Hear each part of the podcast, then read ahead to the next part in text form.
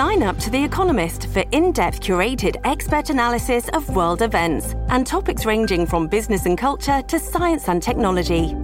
You'll get the weekly digital edition, online only articles, curated newsletters on politics, the markets, science, culture, and China, and full access to The Economist Podcast Plus. The Economist is independent journalism for independent thinking. Go to economist.com and get your first month free. This episode is brought to you by Shopify. Whether you're selling a little or a lot, Shopify helps you do your thing, however you cha-ching. From the launch your online shop stage, all the way to the we just hit a million orders stage. No matter what stage you're in, Shopify's there to help you grow. Sign up for a $1 per month trial period at shopify.com slash special offer, all lowercase. That's shopify.com slash special offer. This episode is brought to you by La Quinta by Wyndham. Your work can take you all over the place, like Texas. You've never been, but it's going to be great because you're staying at La Quinta by Wyndham. Their free bright side breakfast will give you energy for the day ahead. And after, you can unwind using their free high speed Wi Fi. Tonight, La Quinta. Tomorrow, you shine. Book your stay today at lq.com.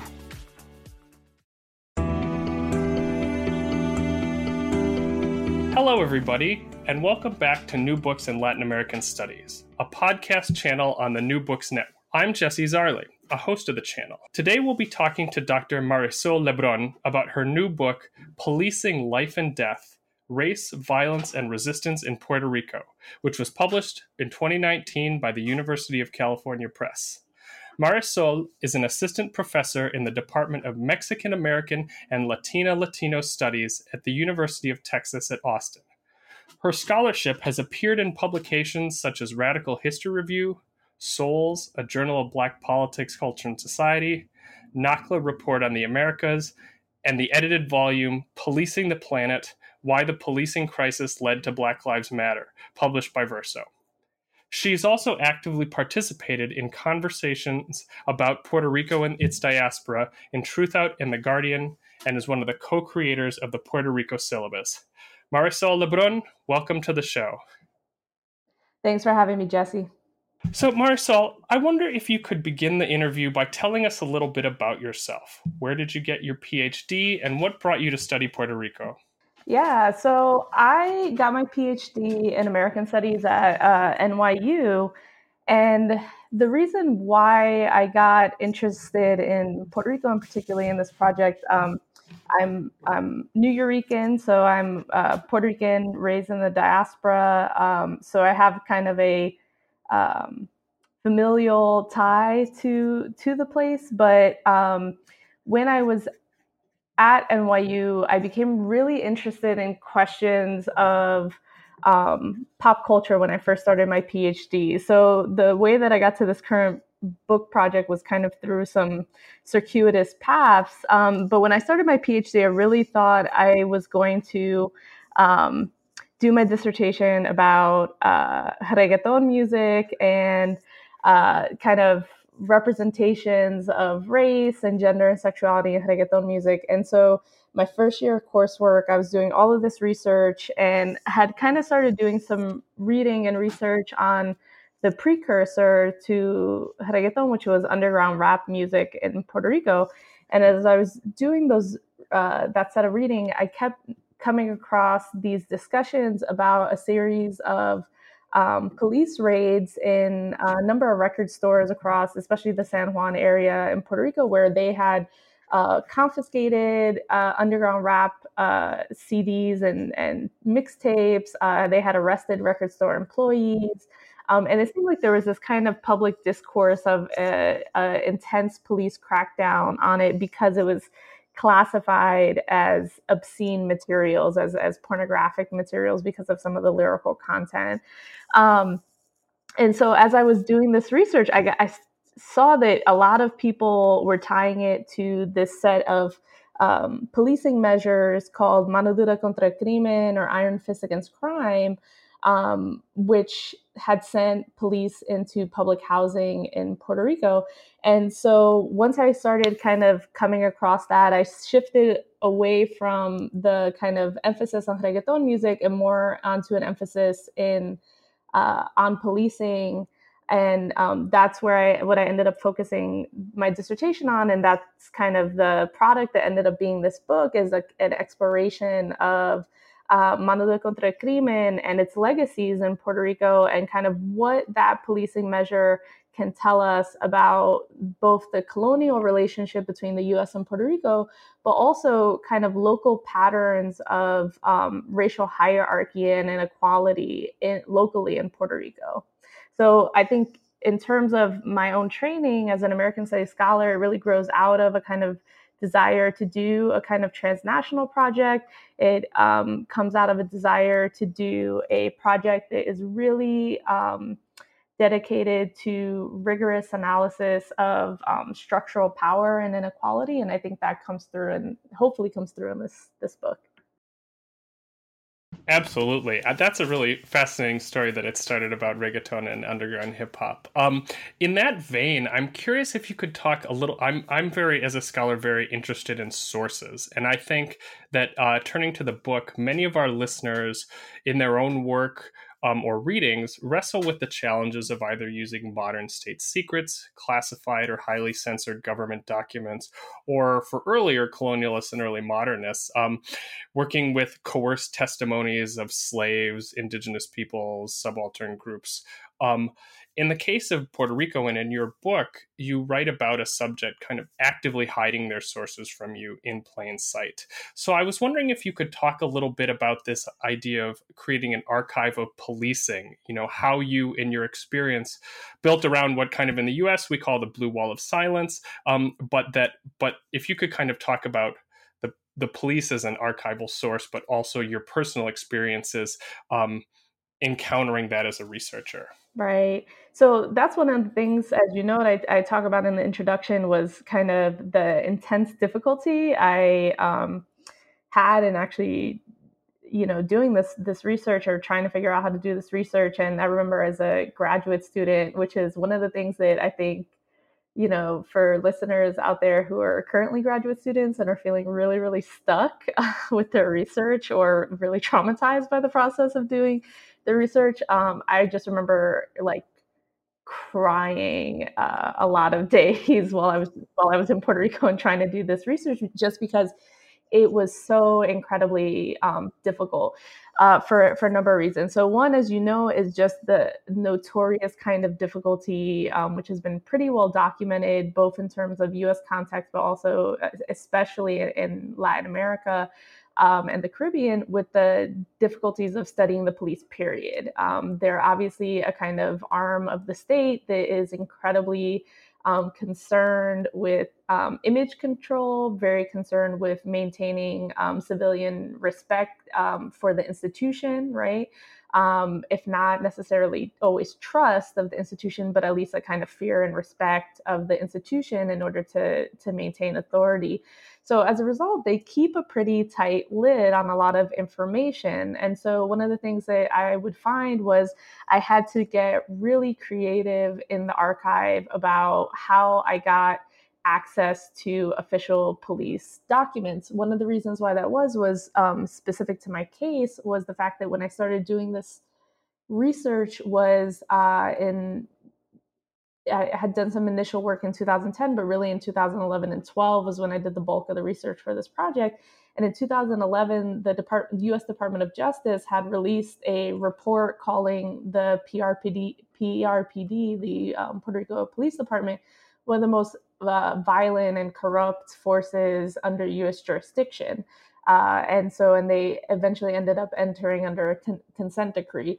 So, because of that, there was an already kind of um, the systems in place that already kind of kept that information under wraps kind of tightened a great deal. And it was really difficult for me to get access to any kind of official um, communication or sources. Um, and so one of the things I had to do was try to um, kind of round robin around some sources. So, for instance, not being able to use official police archives, I had to use see what I could get in in certain other kind of state archives, like the Senate archives or um, kind of the Junta de Planificación in, in Puerto Rico, right? So other kind of state archives, they had cataloged some of those police documents.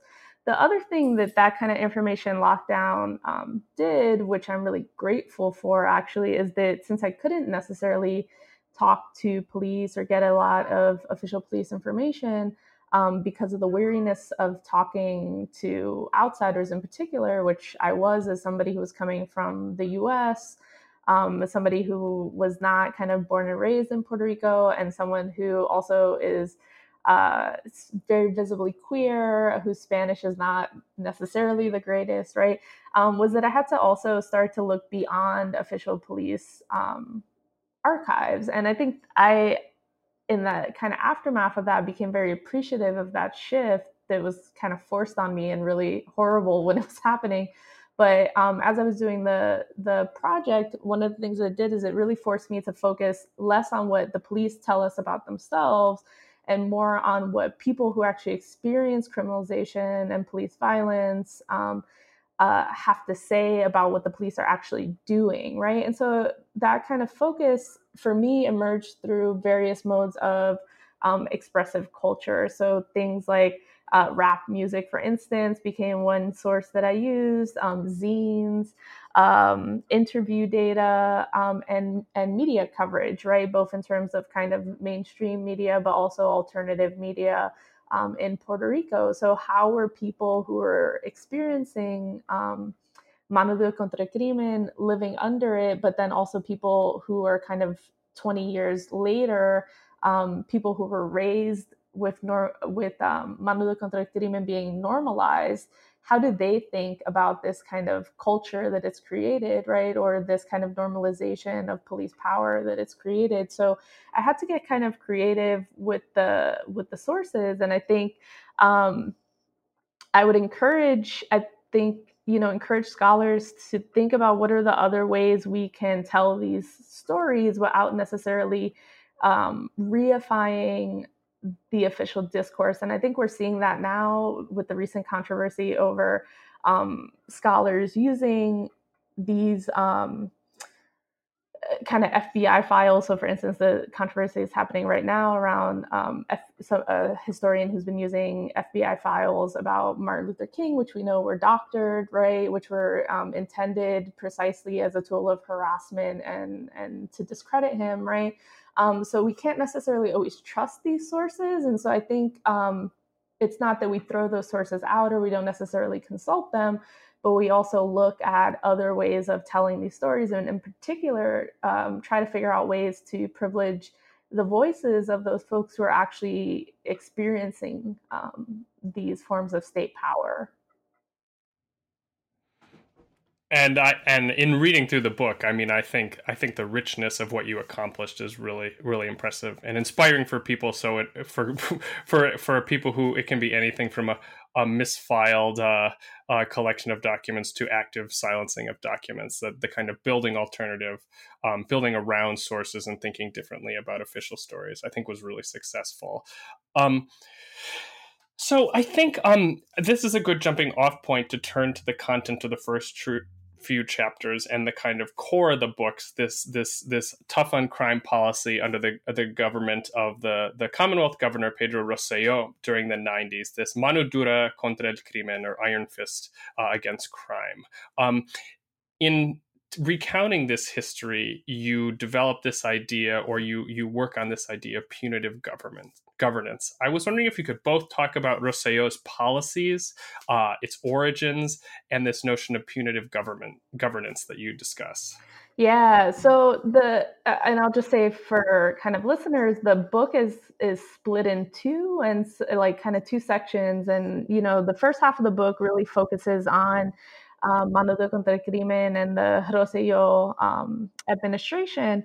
And the second half focuses on kind of um, the more more recent kind of period and asking kind of how um, those ideas have become normalized as what policing means and should look like, and the ways that um, criminalized populations, but also activists, um, have to negotiate kind of the normalization of of dura contra crimen becoming what it means to uh, police in Puerto Rico. So, um, Mano dura Contra Crimen gets credited to Pedro Rosselló, who was the governor um, in Puerto Rico from uh, 93 to 2000.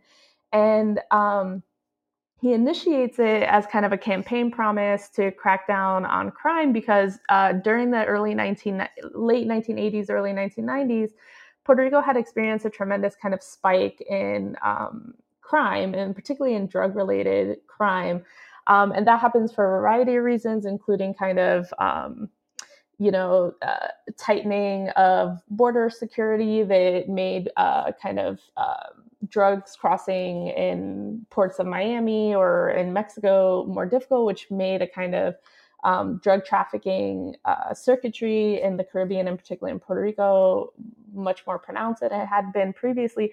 But it also happens because essentially by that time, the ec- political and economic arrangement, the Commonwealth arrangement between the US and Puerto Rico had really started to falter in being able to provide um, for its citizens, right? Any kind of semblance of what we might term a kind of good life, one marked by um, financial security, uh, stability, uh, uh, opportunities for kind of upward social mobility, um, all of those kind of uh, signifiers that had been part of what was promised through the colonial relationship, right, or this this kind of neo-colonial relationship of the Commonwealth um, arrangement between Puerto Rico and the U.S.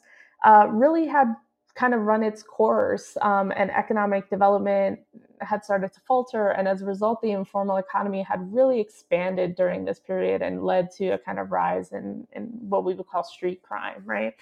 Um, and so essentially, because of the limitations placed on the Puerto Rican, local Puerto Rican government as a result of this Commonwealth arrangement, really it's not able to um, devise its own economic solutions and policies um, it's not really able to respond in a complete and full manner to the needs of its citizens.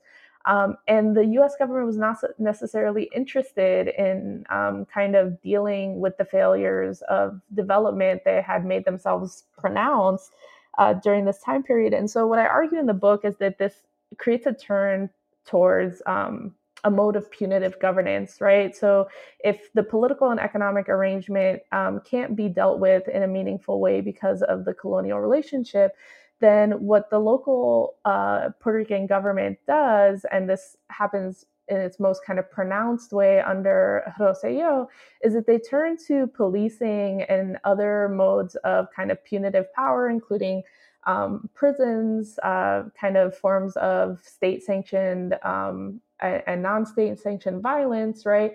Um, in order to essentially keep those effects of a failed colonial development model um, in control, or at least to have the appearance that they're doing stuff to um, keep those those effects uh, under control. And so, what we see over the course of the 1990s is um, these efforts to really counter what is a weak state um, with the image of a strong state present through its security apparatus in people's everyday lives right? And so this is something that you know is not necessarily unique to puerto rico. Um, this is something that we see happening in many us cities throughout latin america um, in europe and other sites around the world right? This is something that we can argue is endemic to neoliberal capitalism, right, is a kind of rollback of the state and a roll forward or roll out of its security apparatus. Um, but what I would argue is that what makes the kind of case um, in Puerto Rico unique and worth kind of paying attention to is the way in which it develops in relation to uh, intense colonial failure. Um, and it develops in a kind of specific mode to attend to that kind of um, colonial crisis that arises um, as the kind of commonwealth starts to run out of steam so that's what i trace in the book is these attempts to really um, create this punitive um, show of force um, in order to to counter the the kind of image of a weak state or the reality of a weak state, really we could say.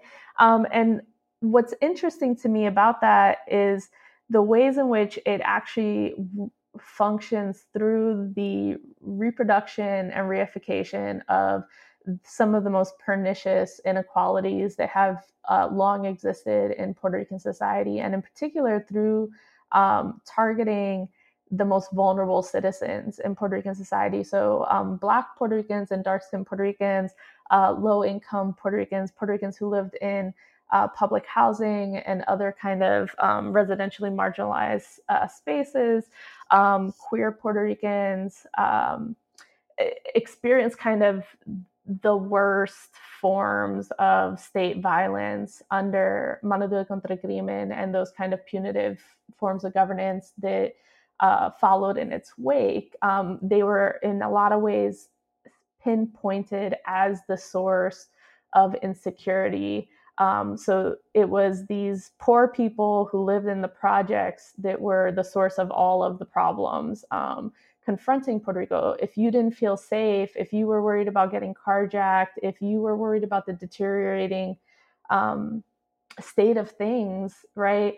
Rosselló and other kind of politicians and elites um, and technocrats pointed to public housing residents and said, those are the people who are responsible. And so, what they did as a key component of Mano dura Contra Crimen is then send police and military forces in, in the form of the Puerto Rican National Guard to raid and occupy public housing for days, weeks, and sometimes months at a time um, in order to show that these people who were causing supposedly causing the problems in Puerto Rican society that were the cause of crime that were the cr- cause of violence the cause of disorder were being handled right and handled effectively. And so what this does is is shift the tension away from colonial crisis um, onto the shoulders of actually the victims of these pr- profound kind of economic and political catastrophes that were that were happening in Puerto Rico kind of at the at the turn of the century. This episode is supported by FX's Clipped the scandalous story of the 2014 Clippers owner's racist remarks captured on tape and heard around the world. The series charts the tape's impact on a dysfunctional basketball organization striving to win against their reputation as the most cursed team in the league. Starring Laurence Fishburne, Jacki Weaver, Cleopatra Coleman, and Ed O'Neill. FX's Clipped, streaming June 4th, only on Hulu. Families have a lot going on. Let Ollie help manage the mental load with new cognitive help supplements for everyone four and up, like delicious Lolly Focus Pops or Lolly Mellow Pops for kids. And for parents, try three new Brainy Chews to help you focus, chill out, or get energized. Find these cognitive health buddies for the whole fam at olly.com. That's O L L Y.com. These statements have not been evaluated by the Food and Drug Administration. This product is not intended to diagnose, treat, cure, or prevent any disease. I I was curious if you could maybe elaborate a little a little bit more. Um, I think your your book adds a lot to um, both challenging and expanding our understanding of neoliberal capitalism, particularly in Latin America, but also globally. I think we often think of you know enclosure, kind of restarting prim- primitive accumulations um, taking place often in the countryside, um, over energy politics, pipelines, the water wars in Bolivia, for instance. But I think that what you show that's so interesting is, on the one hand, on the money side, the the gutting of public services is not just going to nothing. It's being directly invested in police militarization, but also the particular spatialization of um, of policing and criminality. So you talked just recently about uh, public housing, um, and later on I'll ask about about university campuses. But maybe you could go a little bit more into this um, this relationship or what you think about neoliberalism and policing, particularly in Puerto Rico. Yeah, I think this this relationship between neoliberalism and policing is a really key one, right? I think uh, one of the things for us to be mindful of is that you know we don't want to necessarily exceptionalize um, uh, like policing as intrinsically tied to, to neoliberalism in some way that's new right we can think about policing as always kind of um, related to the protection and maintenance of capital right and so there are new ways in which that starts to kind of develop or new ways that that looks under neoliberal capitalism. So some of the things that we see in Latin America and and they also kind of um, are things that are also happening in Puerto Rico, right? Is kind of an enclosure of public space, right? So thinking about we start, you know, these classic kind of texts and and uh, you know uh, Latin American studies, so thinking about you know city of walls, right, in Brazil, and the kind of um, all of the great literature around gating, right, and talk of fear and crime, right. These are in many ways um, not just kind of um, books that tell us something about a kind of um, transition to democracy, right? But they also tell something really important about neoliberalism, right? And in particular, as the state starts to retreat as, as part of these kind of neoliberal doctrines, right, of less less state um, financing, more private accumulation, um, that there's a kind of increase in citizens' feelings of being under siege, of being um, kind of uh, not protected by the state, right? And these calls for a stronger kind of state to deal with crime, right? Um, and then, you know, for me, one of the interesting things that I saw in the case of Puerto Rico, right, that kind of was a little bit different than how we saw these connections between um, both a kind of neoliberal policing that has to do with enclosure, but also one that has to do with kind of resource extraction, right? So, what we would see in terms of kind of privatization efforts, or in the case of, um, you know, a place like Ferguson, right? Like fees, right? So, like um, kind of fee extraction. Um, one of the things that made Puerto Rico a little bit different from the kind of US and Latin American cases, but it's embedded within that circuitry, is that because of its kind of unique colonial status, it gets kind of it it promotes itself, right? And this is something I talk about in the second chapter of the book. It's as a way to deal with this kind of declining colonial significance to the US, it starts to tout itself um, to the US as a kind of innovator of um, new forms of policing to deal with these unique crises uh, facing kind of the Americas at the at the close of the century, right, uh, in the 1990s, and it in particular tries to promote itself as a kind of uh, bridge between the Americas, between uh, North America and South America, as uniquely posed to do that precisely because of its colonial history, right? And so essentially, Rosselló and his administration, um, you know, say to Clinton, particularly the, in thinking about this as the moment of um, the the NAFTA agreement, right, and this turn towards the kind of South, right, as this kind of neoliberal laboratory, we could say.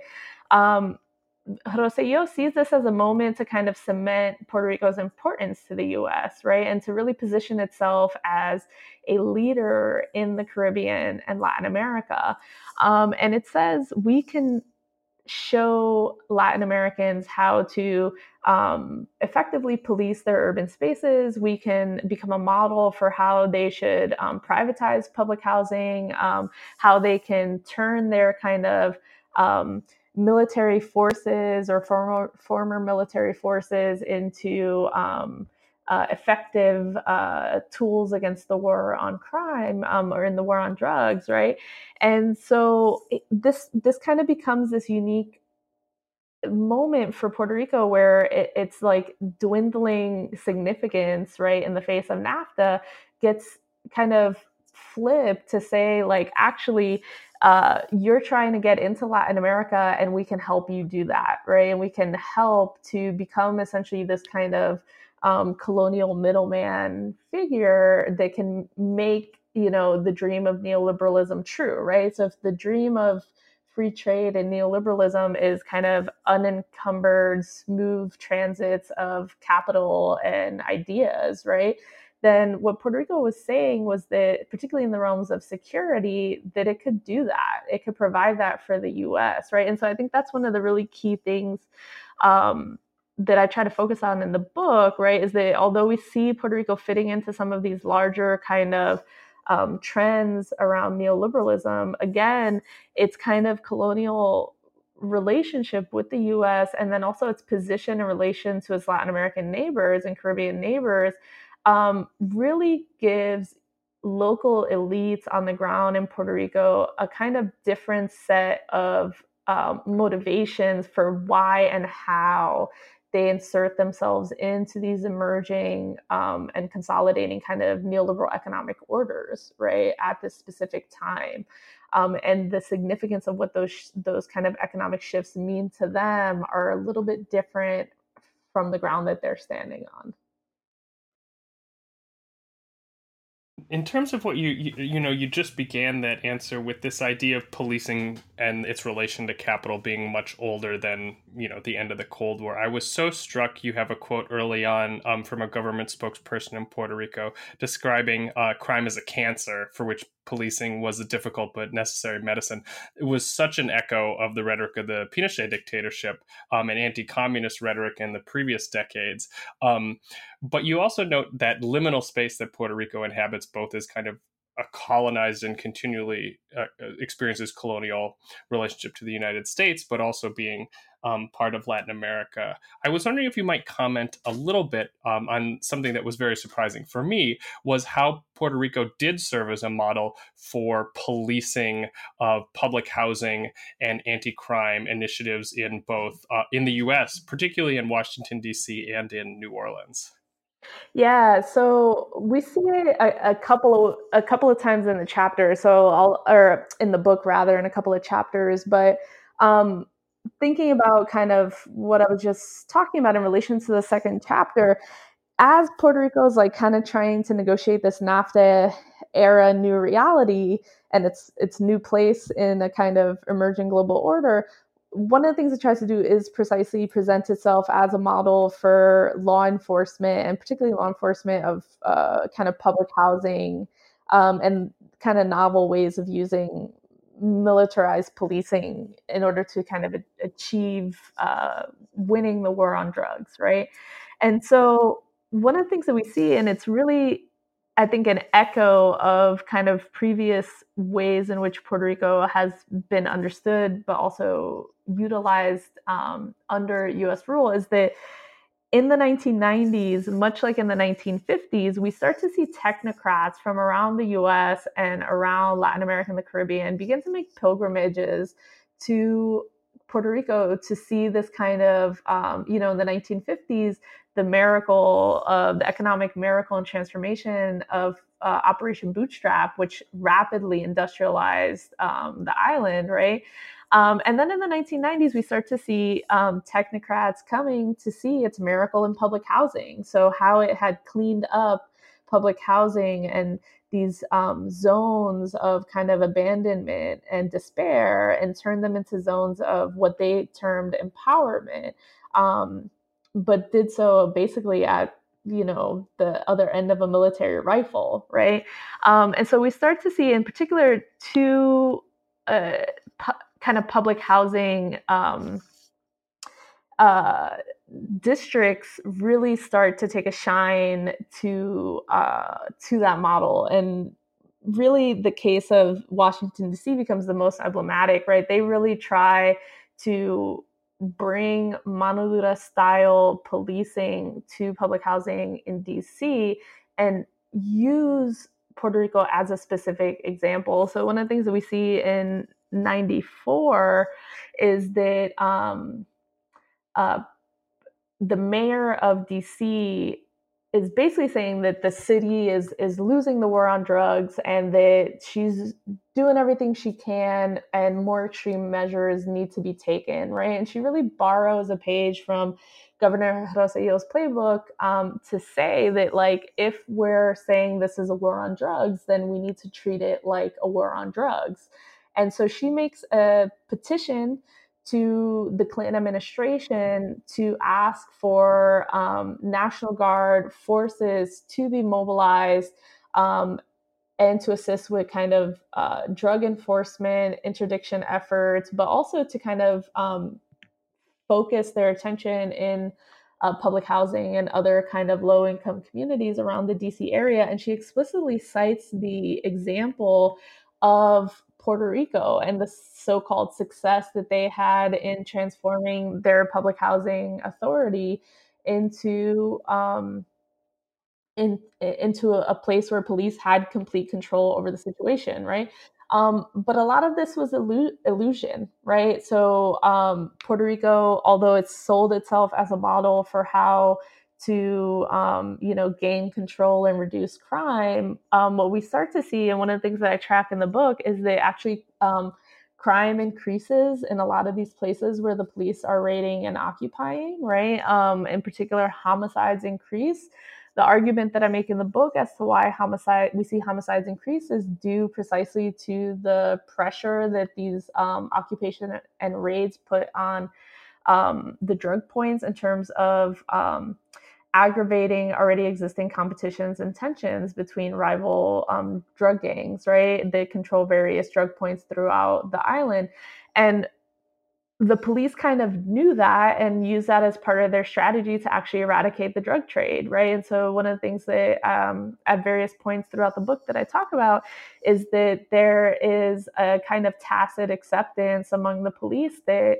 um, mano dura contra crimen and the pressure that it puts on on the drug trade is going to momentarily increase um, homicides but that that those homicides are good be, or that increase in homicides is not like a sign of failure but is good because the people who are actually being killed are drug dealers right? And so there was this tacit acceptance that these lives were not worth protecting right? This was not the puerto rican public that you know politicians were promising to make their lives better, right? But these were the people, you know, going back to the metaphor that you cited, who were seen as a blight and cancer on Puerto Rican society, right? So um, that was folks who were involved in the informal economy. And then it started to expand out to be anyone who lived in public housing or looked like they might live in public housing because of race and class.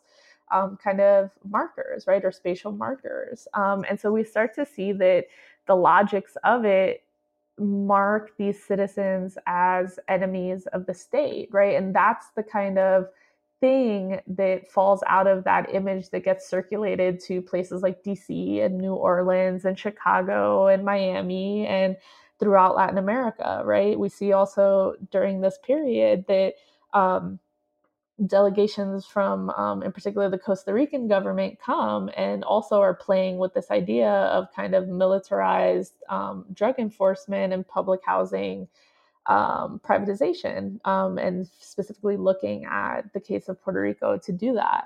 Um, so I think that we see that happening throughout the book where Puerto Rico becomes this model, but we also see that Puerto Rico is also borrowing um, strategies and adapting them too. And so you mentioned um, New Orleans. And one of the things I talk about in the fourth chapter is that Puerto Rico looks to New Orleans as a kind of example for um, rehabilitating, especially post Rosselló under the C- uh, Sila María Calderón administration, rehabilitating Puerto Rico's image, right, um, and regaining civilian trust, precisely because essentially under Rosselló, people had seen the ways in which they totally um, treated certain lives as disposable, right? And treated certain areas as um, the locus of kind of insecurity and everything negative in, in Puerto Rican society, right? And so um, the Sila María Calderón uh, administration tries to rehabilitate their,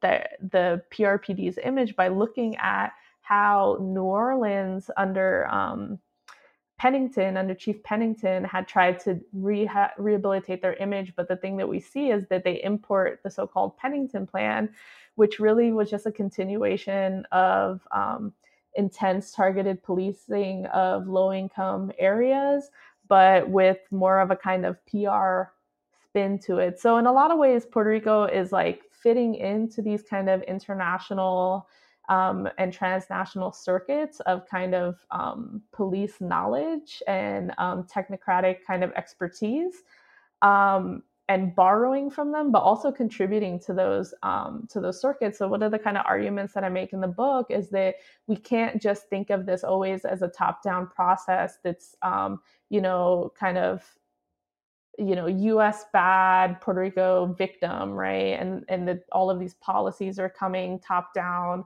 um, onto the US or from the US onto Puerto Rico, right, because of the colonial relationship. That's definitely happening, but that's not the full extent of what's happening in Puerto Rico.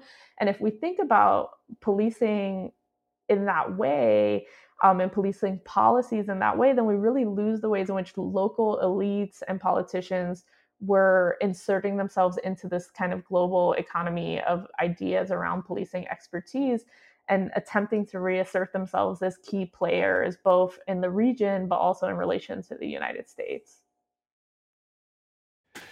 To kind of shift gears and get at what you just said about the kind of local elites and I, I really appreciated what you said about kind of complicating that relationship between the US and Latin America, where it doesn't just go and do what it wants and people follow suit, that there are elites invested in these projects as well on their own terms. I'm wondering if you might talk a little bit about some of the resistance and resilience to these policies, maybe beginning with um, your chapter on the underground hip hop uh, and rap um, movement and culture, um, and what, what, as you said earlier, was uh, partly your inspiration to getting to this project in the first place. Yeah, so I didn't completely drop the underground rap stuff. It did end up in the book, and it's it's uh, one of the definitely the basis for one of the chapters in the book. But one of the things that we see is that, um, and I try to really focus on this throughout the book, right? Is precisely this idea that uh, you know Puerto Ricans and in particular vulnerable Puerto Ricans are not just like passive victims of punitive governance, right? That they're um, they fought back, they spoke against it, and they resisted in ways that were kind of subtle and more overt um, throughout the entire history of Mano Dura contra Crimen, but also into the present as Mano Dura contra Crimen has kind of become um, and its outcomes have kind of become normalized within Puerto Rican society as just like necessary byproducts of, of policing or what it means to police in, in Puerto Rico. And so we see that like expressive media in particular becomes a key venue for Puerto Ricans to push back, right? And so this is one of the reasons why I think like it's perhaps been difficult for folks to capture the full extent of um, resistance that was happening among um, kind of criminalized populations because it didn't look necessarily always like traditional protests and resistance, right? It's not necessarily the people were going out into the streets and marching or showing up at local elected officials' offices and demanding kind of um, to speak with them, although that did happen, right? But that was not always what it looked like. And so sometimes it was things that were a little bit more subtle. And so um, it could just be you know speaking out and um, presenting a counter narrative to the press right? And so one of the arguments that i make is that it's really important for us to pay attention to the moments when um, public housing residents and other um, criminalized kind of populations speak to the media and what they say about their experience of policing right?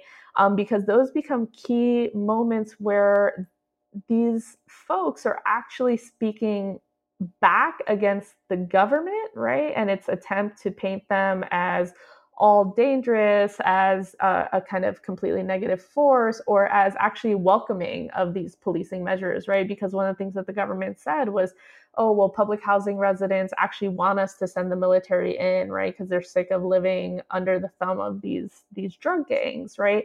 And so we see that the the public housing residents were very strategic and um, savvy about kind of um, speaking out against these kind of ideas in in the media, right?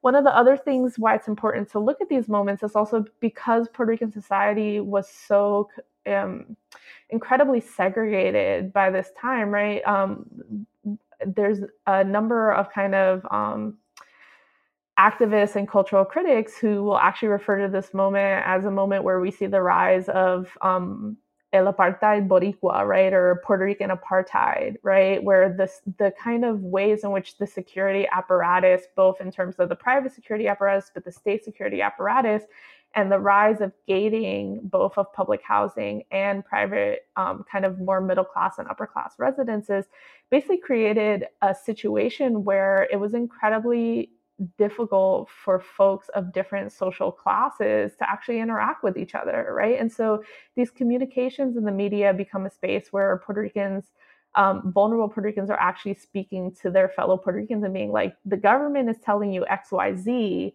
but what's really happening is this, right? And so these become really important spaces. The other kind of examples that I focus on in the book one of them for instance is the underground rap chapter right and so um, in that chapter one of the things that i talk about is actually the most astute kind of critiques of policing at the time were actually happening um, by young uh, folks who were involved in the underground rap scene both as kind of um, artists and, and as fans right because those in, in both lyrics and kind of also discussions to the media or comments to the media, right? One of the things that they did, um, Underground Rappers, was really show how much of a smokescreen Dura contra Crimen was, right? And they were like, they called out the fact that like the police made these giant shows. All they did was harass people who were just hanging out and trying to like smoke weed or hang out with their friends, at, like in public housing or at the drug points or whatever and that nothing got better, right? And in fact, things got worse for many of the kind of young people who spent their time in public housing, um, who either worked or were um, associated with folks who worked in the informal drug points they operated there. Um, so they were kind of really clear on the fact that this was, uh, you know, kind of like a cat and mouse game. Like the police would come, they would do this whole show of force, it would temporarily disrupt the drug points, and then that was it right? That was kind of the the end of it. Nothing got better. Um, the other thing that underground rappers did that was really great also was really try to pierce this facade of police authority. Um, and they did it in ways that were really really vulgar um, really funny right? And that really upset a lot of people right? And so that's part of why we see um, what i was talking about at the beginning of our interview this focus on underground rap as um, dangerous and as obscene um, had to do precisely with the fact that it was a space where young people, in particular young men who were dark skinned or black, um, used that space to kind of ridicule punitive governance and call it out and actually offer some kind of different modes of you know relationality um, and and kind of you know free time uh, leisure time right? So I track those in the book definitely as the moments where kind of expressive culture becomes really key and important and kind of piercing this kind of official state or official police discourse about what Mano Dura, Mano Dura contra Crimen's kind of achievements were or, or what it was trying to do. Um, the other kind of examples that I focus in focus on in the book um, kind of look a little different, right? Because they're looking at kind of what's happening uh, now in terms of how has Dura contra Crimen kind of um, solidified this idea that um, premature death for certain populations, in particular um, vulnerable populations, is an acceptable um, and perhaps even desirable outcome of police work. Um, how is it kind of you know, Mano didn't normalize this idea that um, public housing and other low income communities and Black communities or spaces are um, criminogenic, right? Um, so what I look at is is a couple of different examples now where people are sh- trying to negotiate the kind of terrain created by Mano contra and perhaps in some cases offer a kind of alternative uh, uh, modes, right, for creating community um, safety and security.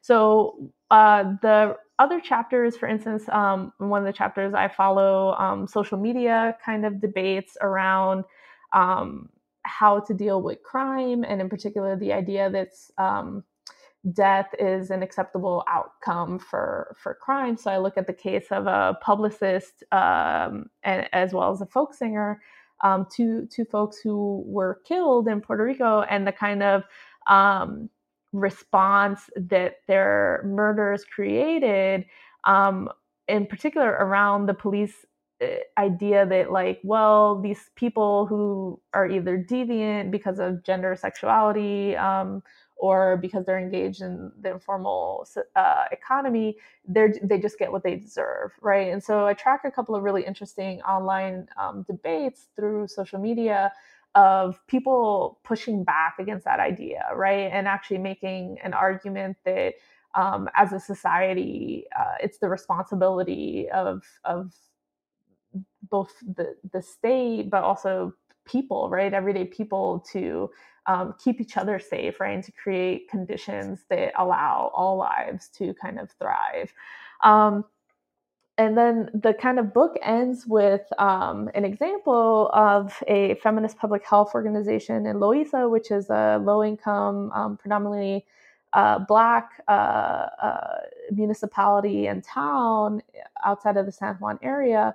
Um, and this public health organization, Taller Salud, and their attempt to actually create essentially community accountability mechanisms um, to deal with gang violence there that actually allow them to decenter the police uh, in order to create community safety. The reason why they did this is because uh, when the police came in to deal with kind of um, gang violence or to you know intervene in the drug trade there, it actually ended up creating more violence and trauma. The police would come and often would be um, incredibly brutal with uh, residents. They would often um, express uh, a lot of racial animus towards um, uh, residents, um, using racial slurs, all kinds of stuff like that. And um, they actually were like, the police don't necessarily keep us safe. They don't make us feel safer. And so what we saw them do is actually work with um, young men who were formerly um, gang involved um, and do direct interventions, right? So when violence was likely to occur, right, or was um, on the verge of kind of happening, uh, they would dispatch these violence interrupters to um, intervene with these young men in the local um, gangs or corrillos um, to kind of create this sense of community safety. And this, again, is a really interesting moment where we see Puerto Rico inserted into a larger kind of circuitry this time not around police expertise, but around kind of anti police kind of expertise because they essentially import the uh, ceasefire model from Chicago, right? That had kind of arisen out of African American community activism in Chicago for dealing with um, rampant kind of police abuse, right? That didn't necessarily necessarily make uh, communities feel safer. And so I end with that because I think there's a really interesting lesson there for us in terms of not only how communities are actually able if you give them the resources to deal with these issues on their own right? And um, if you kind of it's not about creating a security vacuum or anything like that but it is about stepping back and saying what are actually the resources that communities want and need when they say that they feel unsafe right? And what Taller Salud and their Acuerdo de Paz and their ceasefire program did is they actually said the resources that we need for these um, young men include jobs, they include education, they include um, more uh, recreational resources, uh, more training, and they also include just people treating them like their lives matter, right? Like their lives are not completely inconsequential, right? And so it took people who had previously had that experience with being in the local corrillos to really validate those those young men's lives right and to understand those young men's lives in a way that the police can't right um, and the police can't provide those kind of resources. I thought it yeah i thought it was in that story the story of Taller Salud was in, was really incredible and inspiring and i think an important way to show um, through the kind of second half of the book that you've just gone over a bit um, the difficulty the kind of life threatening even um, day to day work of walking the line between um, resisting things like mano dura and police brutality, but also not accepting the language and rhetoric of criminality, which in your earlier examples, um, for folks who read the book, uh, in the student strike at the University of Puerto Rico in 2011, 2012, um, in uh, in in the social media discussions and debates, that it's so easy for those frustrated with the government to accept the idea of criminality as part of resistance rhetoric. Um, and I think at Taller Salud, you really you really show that that the work that they do, um, there's no kind of easy way or silver bullet to undoing those discourses. The kind of uh, the ideas of um, race, class, gender, and marginalization that you develop throughout. Um, so I so I really um so I wanted to ask you before we leave. I usually ask one final question about your current research, but I'm curious if you could talk a little bit about um, your work with the Puerto Rico syllabus, because I think that that in, in your teaching and your kind of work as a scholar is another example of those kind of transnational or transcolonial connections that Puerto Rico uh, can be involved in in the United States and Latin America? Yeah, so I am one of the co um, creators and project leaders of the Puerto Rico syllabus. And for folks um, who are listening to this and want to check it out, it's um, PuertoRicosyllabus.com. And you can go on social media and do hashtag uh, PR syllabus, and we'll kind of get a whole host of um, access to some of the kind of uh, posts and uh, articles and debates uh, that have been happening on social media as well. Um, but essentially, it's a project that um, I'm involved in with a number of other uh, uh, scholars, feminist scholars, um, who, for us, it was really important were folks who were at a variety of different ranks. So uh, uh, the most senior person, Yarimar Bonilla, is a full professor. I'm an assistant professor, and then we have um, two uh, grad students who also uh, work with us, right? And one of the things that was really important for us was that this was a kind of um, woman-led project. Um, it's a it's a feminist project, and it's one that is kind of um, cross rank, right? And because what we noticed in a lot of the kind of ways in which the debt crisis was framed and who was talking about it was it was incredibly male dominated. Um, it was incredibly um, rooted in this kind of uh, kind of male expertise and economistic thinking that we found incredibly troubling because the kind of experiences of the debt we felt were really not being represented, right? They were really kind of boiling down to this, um, you know, really purely economistic thinking, right? So the experience of kind of marginalized populations, of women, of queer folks were really falling out of what the effects of Puerto Rico's debt crisis were, right? So telling people that Puerto Rico has more than $72 billion in debt, right?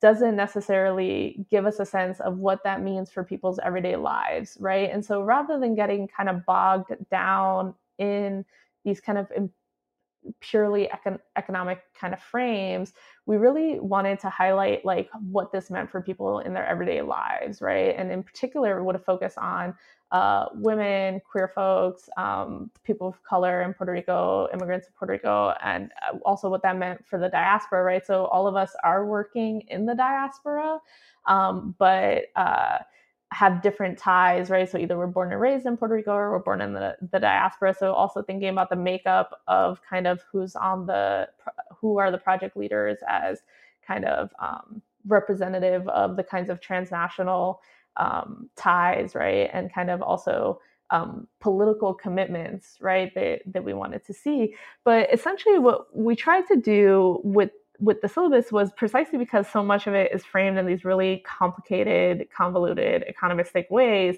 was really say if you knew nothing about the Puerto Rican debt, right, and you were just like, what is going on? What is like this $72 billion? How did it happen? We want to provide a set of kind of tools for people to, you know, essentially dive in and start to understand it, right? And so it's broken up into a number of sections. So you will get a kind of this is how the debt was generated, this is what the effects are, these are some of the solutions that are being proposed, and kind of get some of that. But you'll also see examples of um, in the syllabus of the incredible resistance to what have been the kind of um, solutions proposed by both local and federal uh, governments to the debt, in particular the the Junta de Control Fiscal or the Federal Control Board, which is many people feel is a kind of dictatorial, non-democratically elected board that now oversees um, Puerto Rico's finances, and essentially their primary purpose is to do everything possible to pay back the debt, right, and to service the debt um, uh, to bondholders, and which has resulted in school closures um, and kind of uh, massive cuts to the public good, um, pensions, all of this kind of stuff, right? Um, so we focus on on this kind of resistance, um, and we focus on kind of some of the more kind of um, cultural aspects of the the kind of ways in which people are speaking out or resisting.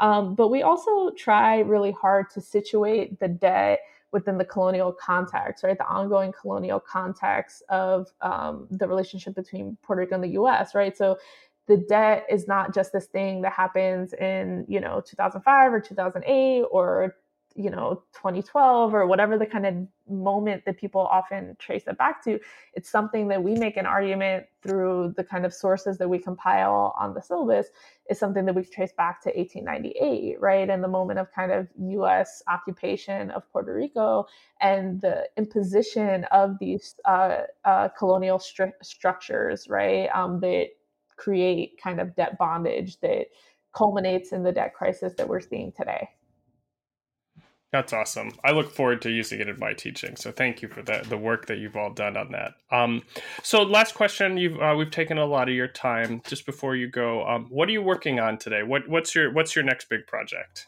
Yeah, so I'm really excited. Uh, we have a, a, a, co-edited volume coming out. I have a co-edited volume coming out with uh, Yarimar Bonilla called Aftershocks. Um, of disaster, Puerto Rico before and after the storm. Um, it's coming out with Haymarket in September to mark the uh, second anniversary of Hurricane Maria.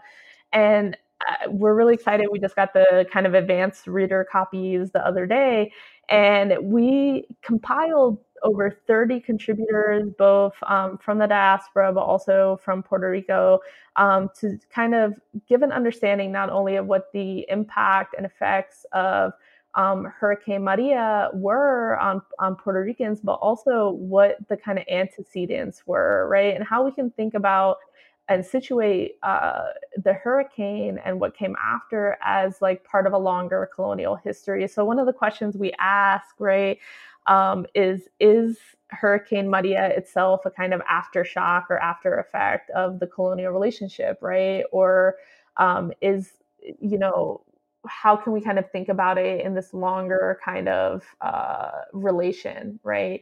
Uh, because definitely, while uh, we can understand it as a natural disaster, right?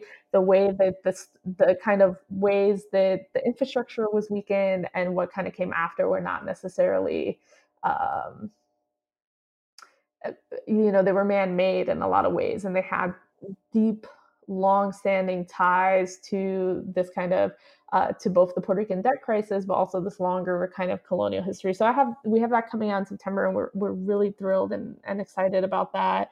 Um, and then I'm starting kind of the research uh, for my next uh, book project, uh, which is looking at Puerto Rican involvement, international um, solidarity movements over the course of the 20th century. So moments where Puerto Ricans decided to um, align, Puerto Rican activists decided to align themselves with kind of international freedom movements. So whether it be kind of the anti-apartheid movement, the um, uh, anti-Vietnam War movement, uh, uh, arguing against the occupation in Palestine, right? And decide to align themselves with these movements in a way that both is about showing solidarity, but that is also about um, thinking through their relations of domination and militarization and colonialism and extraction in the context of US colonialism through a comparative case, right? And so a lot of times what we see is that